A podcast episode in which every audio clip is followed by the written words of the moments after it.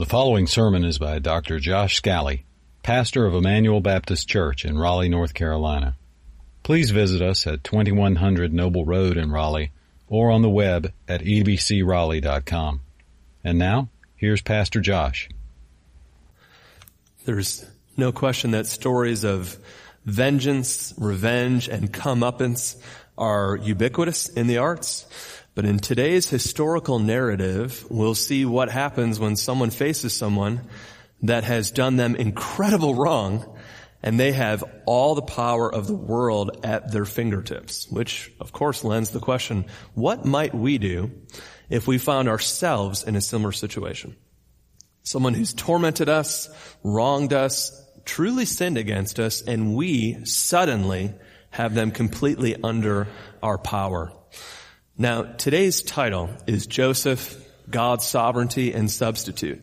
And you're going to need the Pew Bible today. It's page 42 through page 46. So please take a Pew Bible near you. Because today's historical narrative is so riveting, we're going to read a lot of it. In, in fact, I feel kind of like this week we're just going to read a lot of the text and I'll give a couple comments here and there because it's such an incredible narrative for us this morning. So here's my role today to communicate God's word, hopefully in a way that's effective, most importantly because it's faithful to God's word, but then also helpful to us. Here's what I'm going to do, and, and these are not on notes for you anywhere, so if you're a note taker, th- this will help you. I'm going to give you four applications as we work through the chapters we're going to work through. So at the end of a chapter, I'll stop and say, this is our first, second, third, and fourth. Those are the four. And then at the very end, we'll do a big picture of what those four mean and how they can be applied. Okay? So just four, and then at the end, how they can be applied. We're gonna begin in the text by bringing up to speed a collision course. We as the reader, if you've been here the last couple Sundays, we know what's been going on with Joseph in Egypt. But don't forget, none of his family does. So they sold him into slavery when he was 17 years old. You may remember why. Jacob had favored Joseph. And that hatred that had been brewing bubbled over and exploded when Joseph revealed two divinely given dreams. The dreams revealed that Joseph's own brothers and family would bow down to him. At that point, his brothers couldn't take it anymore. They said they had murderous hatred in their hearts for him. And then they got opportunistic and they decided to sell him. When they sold him to passing by Ishmaelite slave traders, they had no idea that he would live or where he would live or surely that they would ever see him again. And just to make sure you understand what's happening, it's been over 20 years since then. So here we are over 20 years later and God ordains a famine and we as the reader know that Jacob has become, in effect, the most powerful person in the known world. He's second only to Pharaoh, but he wields all of that authority. So look in Genesis 42 now. Now we're in chapter 42. And we pick up in verse 1. When Jacob, this is of course Joseph's father, learned that there was grain for sale in Egypt, he said to his sons, why, why do you look at one another? Verse 2, he said, Behold, I've heard that there is grain for sale in Egypt. Go down and buy grain for us there, that we may live and not die. So ten of Joseph's brothers went down to buy grain in Egypt, and we can feel the drama building. I mean, they're on their way to Egypt. We know who's in charge of the food there, what's going to happen. But before that drama culminates, don't miss the fractured family of Joseph. Look in verse 4. But Jacob did not send Benjamin, Joseph's brother, with his brothers, for he feared that harm might happen to him. Now, re- remember, all that Jacob knows to be true is that Joseph has been killed by an animal. That's what his sons have told him. We of the readers, of course, know that's not what happened, but Jacob still thinks so warily of his other sons that he at least assumes Benjamin would be in danger if he's in their custody outside of his sight, which reveals a lot about the family, dynamics they have. So verse 5. Thus the sons of Israel, the other name for Jacob, came to buy among the others who came for the famine was in the land of Egypt. Now, don't forget, not only have Joseph's brothers and father long forgotten for him over 20 years. But didn't you notice what our brother just read? Joseph named his first child Manasseh because he too had forgotten his family and all the hardships that he experienced there. So nobody here is picturing any reunion at all. But now verse six. Now Joseph was governor over the land. He was the one who sold to all the people of the land. And Joseph's brothers came and bowed themselves before him with their faces to the ground. Joseph saw his brothers and recognized him. So what would you do? You've all the power in the world at your fingertips. And the people who have ruined your life are now bowing prostrate before you. He treated them like strangers. He recognized them. They, of course, didn't recognize him. It's been over 20 years and he looks like an Egyptian and he's not speaking Hebrew. He's speaking through an interpreter. So he spoke roughly to them through an interpreter. Where do you come from? He said. They said from the land of Canaan to buy food. And Joseph recognized his brothers, but they did not recognize him. And Joseph remembered the dreams that he had dreamed of them. And here we have a dawn of that fulfillment of God's revelation many years prior that his own family members would come and bow before him. But now Joseph will do something important. He'll examine their character. So verse 9 continues. He said to them, You are spies. You've come to see the nakedness of the land. They said to him, No, my lord, your servants have come to buy food. We're all sons of one man. We are honest men. And everyone laughed out loud at that. your servants have never been spies. The funny thing about them claiming to be honest men is they think, well, surely no one could know whether or not we're honest except for this one brother that we got rid of a long time ago. Of course, he's the one there. Verse 12, he said to them, no, it is the nakedness of the land that you've come to see. And they said, we, your servants are twelve brothers, the sons of one man in the land of Canaan. And behold, the youngest is this day with our father and one is no more. And then that one speaks in verse 14. But Joseph said to them, It is as I said to you, you are spies by this, and this is important, you shall be tested. So now everything that's going to follow that Joseph will do, it's important that we understand, is not vindictive, which will become clearer and clearer as the passage goes on, but is necessary examination of their character and whether or not it's changed. So by this you shall be tested. You shall, by the life of Pharaoh, not go from this place unless your youngest brother comes here. Send one of you and let him bring your brother while you remain confined, that your words may be tested, whether there's truth in you, or else by the life of Pharaoh, surely you're spies. And he put them all together in custody for three days. Now verse 18 picks up. On the third day, Joseph said to them, do this and you will live, for I fear God if you are honest men.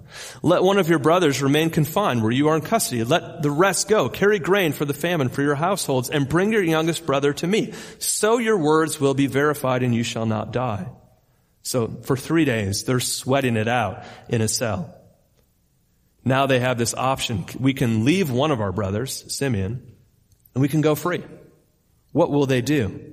Well, you know what's interesting is the first thing they think is the sin we committed 20 years ago is the sin that we're being punished for now. Now, we know, especially if you've been here, they've committed many other sins. But this one has haunted them and stuck with them. It has shadowed their whole life. Look in verse 22. Reuben said, Did not I tell you not to sin against the boy? But you did not listen. So now there comes a reckoning for his blood. Their whole life has now been shaped by their sinfulness against their own brother. As they debate this in Hebrew, they don't realize that Joseph can understand them. And so Joseph, when he overhears them, we see in verse 24, turns away from them and weeps. He understands that they are still remembering life through the way they sinned against him. And so Joseph keeps Simeon in custody and sends the brothers on their way. Excuse me. and when he sends them on their way, he secretly puts the money in their bags. As they make their way back, they discover that money is in the bag. And so now look in verse 28. One of the brothers said, my money has been put back. Here it is in the mouth of my sack. And at this their hearts failed them and they turned trembling to one another saying, what is this notice that God has done to us? They believe this is the day of reckoning. Now it's all come to fruition. But as if it was bad enough that one brother found money, look down at verse 35 of Genesis 42. And they emptied their sacks, their bags. Behold, every man's bundle of money was in his bag. So when they and their father saw their bundles of money, they were afraid. At this point, the brothers have returned to Jacob. They've told Jacob all that happened with this strange Egyptian man who seemed to really test them and, and accuse them of being spies, but now they're scared to death because they've come home and all of them still have the money that they thought they had given for the food that they've taken. Verse 36, Jacob's response is noteworthy. Jacob, their father, said to them, You've bereaved me of my children. Joseph is no more. Simeon is no more. And now you would take Benjamin? All this has come against me.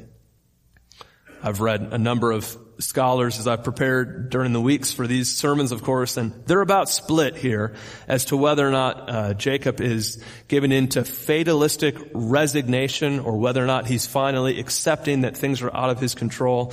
Uh, the Lord alone knows his inner motives, but what the text makes at least unambiguously clear is that Jacob is grieved I don't know what to do. But what's interesting, notice how he describes Simeon with the same words as Joseph, thus expecting that Simeon is a lost cause.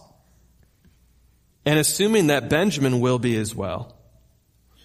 Well, Reuben steps forward in verse 37, and this explains a lot about the dynamics of Reuben with his dad and helps us understand the family further. Notice verse 37. Reuben said to his father, kill my two sons if I do not bring him back to you? What a self-centered and evil form of leverage. Put him in my hands and I will bring him back to you. This is not heroic willingness. This is sinful posturing. But what would Reuben be sinfully posturing for? Do you remember? Genesis 35, we read that Reuben had actually sinned grievously against his father by sleeping with one of his father's wives, his stepmother. The dynamic then between father and son had never been right. Doesn't this help you better understand why Reuben was willing to get Joseph out of the pit earlier? What we see actually throughout the entire arc of Genesis 37 to Genesis 50 is that Reuben's efforts are really all trying to ingratiate himself back to the status of firstborn. Remember, in the Old Testament era, firstborn receives the double portion. The closest thing we have today in our culture is like a will. Someone trying to ingratiate themselves to a position of inheritance. In fact, we know this for sure because in Genesis 49, when this story comes to its conclusion, Jacob still condemns Reuben for his selfish sin. So verse 38 and 37 don't view these as heroic. They're actually meant to be a contrast against what will truly be heroic in the chapters that follow. So verse 38, Jacob said, My son shall not go down with you, for his brother is dead and he's the only one left. If harm should happen to him on the journey that you are to make, you would bring down my gray hairs with sorrow to Sheol. So we're just reading through the chapters today. We're going to work through the text and it's going to culminate beautifully and we're going to pick up four applications on the way. Here's our first application on the way. Now that we're done with chapter 42, here's the first application. The power of a guilty conscience, the power of an aggrieved conscience. William Shakespeare put it this way in King Henry VI, suspicion always haunts a guilty mind. But my favorite is King Solomon, uh, Proverbs 28 verse 1. The wicked man flees when no one pursues. The wicked flees when no one pursues. See, these brothers and this family is haunted by sin that hasn't been forgiven, hasn't been reconciled, hasn't been atoned. Such is the nature of sin. You and I need to acknowledge that as well in our own life. Sin, unless it's atoned, has guilt that can't be assuaged. In fact, in our culture, we spend a significant amount of money to try to suppress our guilt, but never successfully because we understand guilt has a vertical dimension. Guilt is an objective reality because of something that's truly been done wrong. So left hanging over chapter 42 is how can an aggrieved conscience be alleviated? And it isn't answered in chapter 42. Perhaps you can relate to the brothers the sweat and nervousness that overcomes you when this sense that this thing that you thought was far behind you could now finally fall back on you. How can that be taken care of? Well, praise God, the chapters will give us an answer. So let's keep moving. We're going to pick up in chapter 43 now. I'll just summarize to you verses 1 through 7. Starvation proves to be very powerful mo- motivation because Jacob goes from saying, nobody's going back to Egypt to, you guys need to go back to Egypt because we don't have anything to eat. But he still is concerned about Benjamin going back for Simeon. So notice now in verse 8, Judah, of all the brothers, Judah steps forward.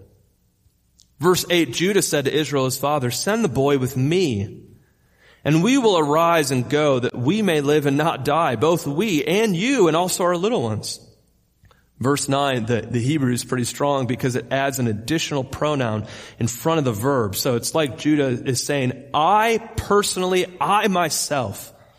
So verse 9, I personally, I myself will be a pledge of his safety.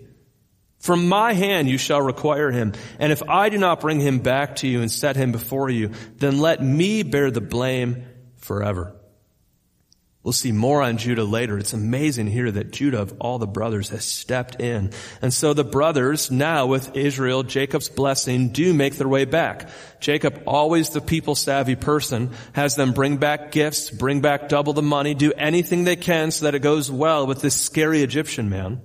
And so verse 15, so the men took this present and they took double the money with them and they took Benjamin and they arose and went down to Egypt and stood before Joseph. So follow with me now for a long section. Look in God's word in Genesis 43 verse 16. When Joseph saw Benjamin with them, he said to the steward of the house, bring the men into the house and slaughter an animal and make ready, for the men are to dine with me at noon. The man did as Joseph told him and brought the men to Joseph's house. And the men were afraid because they were brought to Joseph's house and said, it is because of the money which was replaced in our sacks the first time that we are brought in so that he may assault us and fall upon us to make us servants and seize our donkeys. So for the brothers, it feels like high noon. This is now the opportunity where we're going to be exposed. All of it's going to come crashing down on us. So they do something good in verse 19. They go to Joseph's steward they confess the whole situation. We came home. We found money. We're really sorry. Look in verse 23. The steward replies to them, peace to you. Do not be afraid. Your God and the God of your father has put treasure in your sacks for you. I received your money. That would be quite a head scratcher. You've now confessed that you found the money. He says, no, it's, it's all okay. So they're bewildered and totally off. And then he brought Simeon out to them. So verse 24. And when the man had brought the men into Joseph's house and given them water, and they had washed their feet when he had given their donkeys fodder, they prepared the present for Joseph's coming at noon, for they heard that he should eat bread there. Now verse 26. When Joseph came home, they brought into the house to him the present that they had with them, and bowed down to him to the ground. And he inquired about their welfare and said, Is your father well, the old man of whom you spoke? Is he still alive? They said, your servant, our father is well. He is still alive. And they bowed down their heads and prostrated themselves, again fulfilling the dream. And he lifted up his eyes and saw his brother Benjamin, his mother's son, and said, is this your youngest brother of whom you spoke to me? Now, you might be thinking, why would he ask, is this Benjamin. But don't forget, Joseph was sold into slavery when he was only 17. Benjamin very likely would have been a boy still at that time, and it's been over 20 years since. Benjamin, as you no doubt remember from your own yearbook photos, looks very different than he would have 20 years ago. So the text continues. Joseph says, God be gracious to you, my son, verse 30. But then Joseph hurried out, for his compassion grew warm for his brother, and he sought a place to weep. And he entered his chamber and wept there. And then he washed his face and came out, and controlling himself, he said, serve the food. They served him by himself, and then by themselves, and the Egyptians who ate with them ate with themselves, because the Egyptians could not eat with Hebrews, for that is an abomination to the Egyptians. In Egypt in that time, just to give you a little background, there was a separation both by culture and by caste. So by your standing socially, politically, but also by your race ethnically. Egyptians did not mix with other ethnic races, which will become a big story in the book of Exodus. But also not by rank, and so Joseph outranked them, and so they're all split. But in God's providence, that's actually perfect for the event that's about to happen. Verse 33, and they sat before him Notice this. The firstborn according to his birthright and the youngest according to his youth. And the men looked at one another in amazement. If they weren't afraid before, they're now seated by birth order.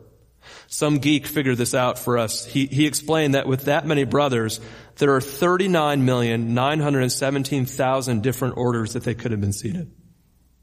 But here they are seated perfectly by order of birth. The brothers are scared to death now. Verse 34, portions were taken to them from Joseph's table, but Benjamin's portion was five times as much as any of theirs. Now you might be thinking, why is that? Is Joseph being sinful? Perhaps, but I think it's more likely he's testing how they will treat Benjamin if he's given more than the rest. Wouldn't Joseph know how badly that can go for these ten? So the text continues. They drank and they were merry with him. But now let's pick up in chapter 44. Once again, Joseph has the money slipped into their sacks of grain. But now verse 3, when they go to take off, Joseph tells the steward to overtake them. So let's pick up in verse 6 of Genesis 44. When the steward overtook them, he spoke to them these words. They said to him, why does my Lord speak such words? Why do you accuse us of taking the money? Far be it from your servants to do such a thing. Behold, the money that we found in the mouths of our sacks we brought back to you from the land of Canaan. How then could we steal silver or gold from your Lord's house? And then they make this promise in verse 9. Whichever of your servants is found with it shall die. And we also will be my Lord's servants. So the steward said in verse 10, let it be as you say. He who is found with it shall be my servant, and the rest of you shall be innocent. Then each man quickly lowered his sack of grain to the ground, and each man had it opened, verse 12, and he searched, beginning with the eldest and ending with the youngest. And the drama builds, and notice, and the cup was found in Benjamin's sack. Then they tore their clothes, and every man loaded his donkey, and they returned to the city. The one person that Jacob said, you can't lose him, is the one who has a silver cup in his sack of grain. And so they all return. What will happen next? Verse 14. When Judah and his brothers came to Joseph's house, Joseph was still there, and they fell before him to the ground, again fulfilling the dream. Joseph said to them, What deed is this that you've done? Do you not know that a man like me can indeed practice divination? He's really messing with them now. Verse 16, and Judah said, what shall we say to my Lord? What shall we speak? Or how can we clear ourselves? Notice what Judah says. God has found out the guilt of your servants. Now, the pronouns really matter here. Judah says, behold, we are my Lord's servants, both we and he, also in whose hand the cup has been found. That is not at all how they treated Joseph. Verse 17, but Joseph said to Judah, far be it from me that I should do so. Only the man in whose hand the cup was found shall be my servant. So only Benjamin needs to stay. The rest of you can go. And now we have the climax of Judah's redemption. Verse 18, then Judah went up to him and said, so now Judah draws near, and in verses 18 through 23, Judah recounts all the conversation that they had had with Jacob, the promise that he had made that he would bring back Benjamin even at cost of his own life. After he recounts it, he says this in verse 29, quoting his dad, if you take this one from me and harm happens to him, you will bring down my gray hairs and evil to Sheol. So now notice what Judah says in verse 30. Now therefore, as soon as I come to your servant, my father, and the boy is not with us, then as his life is bound up in the boy's life, as soon as he sees that the boy is not with us, he will die, and your servants will bring down the gray hairs of your servant, our father, with sorrow to Sheol. For your servant became a pledge of safety for the boy to my father, saying, if I do not bring him back to you, then I shall bear the blame before my father all my life. Now therefore, please, let your servant Judah remain, instead of the boy Benjamin as a servant to my Lord, and let the boy go back with his brothers. For how can I go back to my father if the boy is not with me? I fear to see the evil that would find my father. Judah's change of character here is incredible.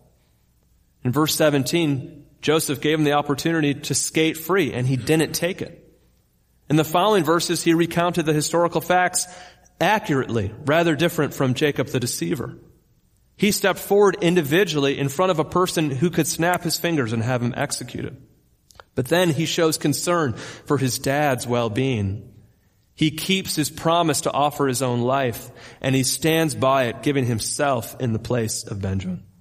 So here we see Judah, who has now become servant of the father, substitute for the brother, leader who will lay down his own life. So we're ready for two more big takeaways. The first one was the power of an aggrieved conscience, but now number two, examination precedes reconciliation. Now this one's very important for all of us, especially for those of us who have a loved one that's in a habitual or habit forming sin problem. We learn much from Joseph here, don't we? You see, it's important to know from the Bible that you can forgive, and indeed we must forgive anyone, whether or not we actually reconcile with them, we must forgive. But in order for reconciliation to happen, we learn from Joseph that examination precedes reconciliation. Joseph is right to see whether or not they would give up Benjamin in the same way they gave up him. To see whether or not their character has changed. You and I perhaps have loved ones in our own family who have fallen into an addictive sin pattern and we find ourselves asking, what do we do? How do we find out if they're truly ready for reconciliation? Let me give you two questions that I think we see in this passage that are so important to ask. We could ask that loved one, are you just as characterized by that sin pattern today as you were in the past? How would those who know you best attest to that? By the way, this is a great question for you and I in terms of our relationship with God. Will we always sin in this life? Yes. But does our sin characterize us just as much, much as it did 20 years ago? I pray not. Here over 20 years have passed. Joseph is right to see, have you changed at all? A second fair question would be, how would you respond then under the crushing weight of a moral dilemma? So here they are facing this crushing moral dilemma. Now let's see what is exposed in it. So the big takeaway number one, the power of a guilty conscience. Big takeaway number two, examination precedes reconciliation. But now big takeaway number three, rejoice in God's power to transform people. Yes, it's fair to examine before reconciling. But of course, we have to admit that trust can never finally be earned because no one's perfect. So it must be granted based on real progress that's seen by transforming power. Here's what we should rejoice in. Do you remember what a wreck Judah was before? Look at what God has done in him now. If you have a loved one that you care for, that you've prayed for, that you find yourself saying, can God actually ever transform them? Praise God in His power to transform the chief of sinners. Here now Judah is leading his brothers. Judah's not the firstborn. He's not the secondborn. He's not the, he's the fourthborn. There's nothing about his birthright that should put him in a position of influence. The last time Judah spoke up to the brothers, it was so that he could sell Joseph.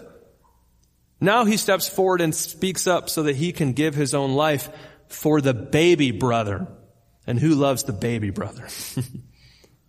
Judah went from deceiving his father to pledging to give his life for the father. Praise God. We shouldn't be surprised that when we get to the end of Genesis, the promised line of the Messiah doesn't come through Joseph. It comes through Judah because he's the one who magnifies him here. Well, now in Genesis 45, the story climaxes in every possible way. So pick up with me in God's word in Genesis 45 verse 1. Well then Joseph could not control himself because of the way he saw Judah offer himself. Joseph cried out, make everyone go out from me. So no one stayed with him when Joseph made himself known to his brothers. And Joseph wept aloud so that the Egyptians heard it and the household of Pharaoh heard it. And Joseph said to his brothers, I am Joseph. Is my father still alive? But his brothers could not answer him, for they were dismayed at his presence. I don't think Hebrew or English could convey how shocked and horrified they were. Maybe we might say it this way. Are you kidding me? You're still alive and you're the guy in power of our life? No one spoke among the brothers at that moment. Verse 4, so Joseph said to his brothers, come near to me, please. And they came near. He said, I am your brother Joseph, whom you sold into Egypt. And now, do not be distressed or angry with yourselves because you sold me here, for God sent me before you to preserve life. For the famine has been in the land these two years, and there are yet five years in which there will be neither plowing nor harvest.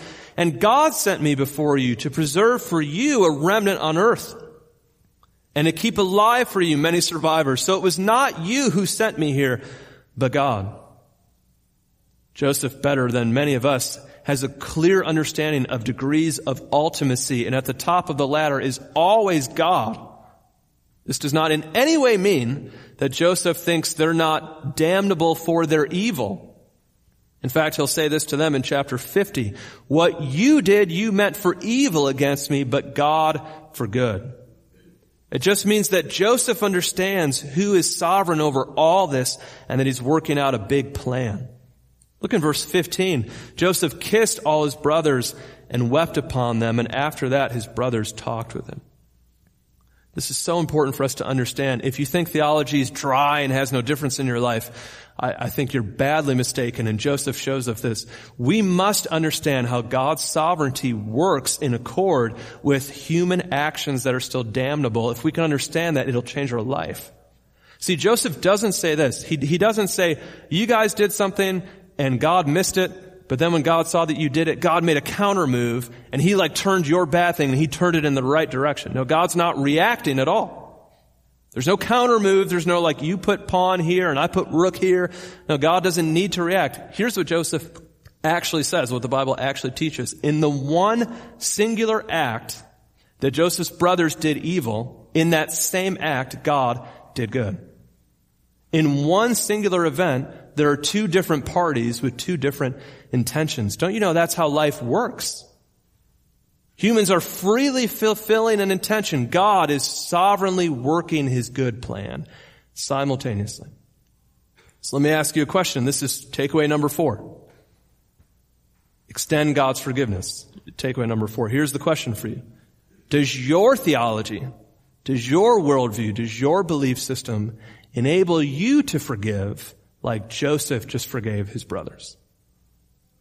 And before you quickly say, well, yeah, sure. Who do you struggle forgiving? And don't you realize that the reason you struggle forgiving them is because unlike Joseph, you don't realize that that act of evil is God's intention of good. If you struggle with that concept, look at where they meet on the cross. The complicit evil of the crucifiers the grace of God to save them. One act, two intentions. See, theology matters. The ability to forgive is grounded on our grasp of God's goodness, even in evil done against us. In fact, now as Joseph prepares to have his own father come, in chapter 45, verses 16 through 24, I'll just summarize them. In those verses, Pharaoh has such a high view of Joseph that he makes him, makes him bring wagons so that they can bring back Jacob in style and in panache. But notice how even reconciliation doesn't mean there's no more need for growth. So look in verse 24 of chapter 45. Then Joseph sent his brothers away and they departed and Joseph said to them, do not quarrel on the way. So he still knows that there's reconciliation, but this is still a particular struggle for you. Verse 25 though. So they went out of Egypt and came to the land of Canaan to their father Jacob. And they told him, Joseph is still alive. And he's ruler over all the land of Egypt. And Jacob's heart became numb, for he did not believe them. But when they told him all the words of Joseph, which he had said to them, and when he saw the wagons that Joseph had sent to carry him, the spirit of their father Jacob revived, and Israel, Jacob said, it is enough. Joseph, my son, is still alive, and I will go and see him before I die. Next Sunday, Lord willing, we'll follow that reunion. It's beautiful. But today, let's review our four big applications and then we're going to zoom out to the big picture of Genesis and how they work. Here, here's what they were. Maybe you wrote them down already. Number one, the power of a guilty conscience. Number two, examination precedes reconciliation. Number three, rejoice in God's power to transform people. Number four, extend God's forgiveness. But if you have those four, there's still a question hanging over us. How can those four work? you know? How can I get rid of guilt? Number one. How could I ever be examined truly and be reconciled when I still fail? Number three, how could I transform? And number four, how could I have the power to forgive those who've really sinned against me? And that's where we get to build to what this text has been showing us the whole time. In fact, throughout Genesis, we keep seeing this pattern of a sovereign God, of sinful people, but a God who will save sinners through a substitute.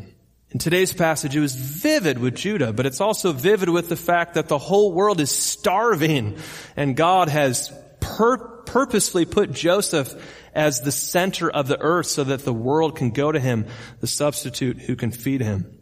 You know, I think we miss this in in Joseph. I was listening to uh, 105.7 on the way home this, this week, and a preacher was preaching through Joseph, and he did what so many preachers do when they preach through Joseph, and it just broke my heart. I cannot stand the way American preachers preach through Genesis. See, Joseph is not a Cinderella story. He's not a Rocky Balboa story. He's not a rags to riches story. Yet almost every American pastor preaches Genesis as, you see, if you're a good boy, you'll be rich and healthy one day. You see, if you bide your time, then one day you'll have power and prominence, which means they've missed the entire purpose of this historical narrative. Joseph himself says, he, notice Joseph did not say to his brothers, I'm so glad that now I'm on top. Now Joseph says to his brothers, God used your evil so that he could save you. See, Joseph's very argument is that God caused Joseph to suffer so that he could through him save lives and so that through their family's line one day he could save souls. So really completely unlike the way American pastors preach Genesis. Actually, Joseph says the suffering is the main part. And did you notice that by the end, even through all the suffering, God saves the brothers by grace and grace alone. Did you notice? Did you keep track? They never paid for a single piece of grain. Every time they go back, the money that they thought they could offer turned out to have been provided anyway by God's mediator. Don't you know that's how the book of Revelation ends? Revelation ends by saying, come those of you who thirst, come those of you who are hungry and receive water without price and receive food without price. Now maybe you grew up being told by your parents, hey, nothing in life is free. And your parents were right. It's just that someone else paid for it. Who paid for the grain that all the world gets? Joseph, through all his suffering, who pays for the eternal water and eternal food? Jesus through the cross. See, the point of Joseph is not how you can advance in your career. The point of Joseph is how we can be humbled by a God who provides what we don't deserve. It's a story of salvation through a substitute. And that salvation comes when we acknowledge our sin so that we can be reconciled. Joseph's brothers have to finally confess what had haunted them their whole life. We sold you. We don't deserve anything, but God alone can provide the salvation we need. I fear that in our culture, it's so hard for us to believe that God gives a gift that we don't contribute to positively in any way. We can't buy it. We can't purchase it. We tend to come like Joseph's brothers with double the good works, double the currency, and we find out actually that no, it's already been provided. I have a wild imagination, and I was thinking this week, you know how like at dinners or convocations, the way humans celebrate other humans, and when a human gets up to speak and they tell you all the things that's so important about this human, what if we did that with the rich man and Lazarus? Let's have a little fun. So it's a convocation dinner and we're getting ready to speak and the first speaker is the rich man. The rich man holds a PhD from a university that must be prestigious because it's in Europe somewhere. He's a two-time medalist in something that you've never seen. He's a CEO of three businesses. Don't look up what they're trading at today. He was a who's who of Who's that? For many years, he was a respected society member for philanthropy. He was an influencer with millions of followers on cyberspace. He received numerous awards from the Academy, from the Society, from the players, from the coaches. He was a contributing editor in an important and influential magazine. He's received honorary doctorates. He's had his face on the cover of every Rising Faces cover you could have it on. Everybody notices the rich man. But the second speaker is introduced. His name is Lazarus.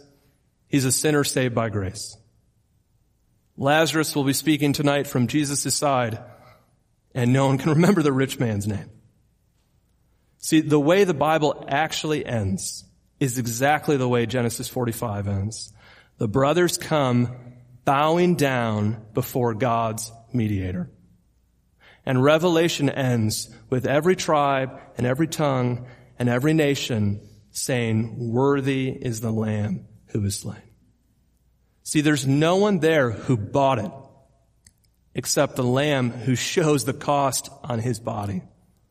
So please do not read Joseph as a story about how we can get on top. Read Joseph as a story about how God, through a substitute, saves sinners by grace alone. And then you'll understand the four points. The first one, what can assuage guilt? The only answer, a substitute who bears my punishment.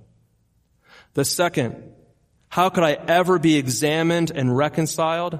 The answer, only if somebody else's perfect record is put in my place. The third, how can I be empowered to transform? The answer, only if somebody else's supernatural strength is granted to me. The fourth, how could I ever forgive those who've wronged me? Only as God through Christ has forgiven me.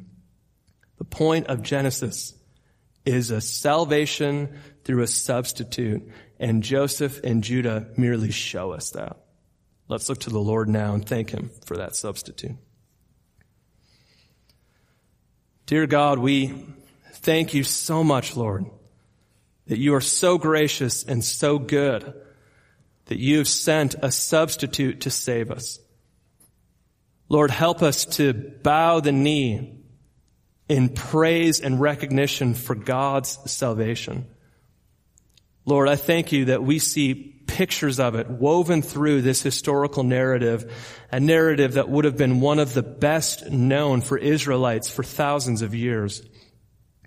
As they grew up as children, they would have heard about Joseph and they would have heard about Judah. And in that, you were showing them how you would provide Jesus. A substitute who would willingly lay down his life for the undeserving. A mediator who would feed what we could not get at a cost that he paid himself. Lord, as Joseph suffered unjustly in prison, it reminds us how Jesus suffered unjustly on the cross. And Lord, to you be all glory for a substitute who would save us. I pray that perhaps someone this morning would cry out, Lord, forgive me and save me on the basis of what Jesus has done in my place. But Lord, may we know, those of us who have called out on the name of the Lord to be saved, may we extend forgiveness like people who've been saved. May we, Lord, have our guilt taken away like people who know that you are faithful and just to forgive us our sins because we have an advocate with the Father. So why be self-condemning when Christ has paid it?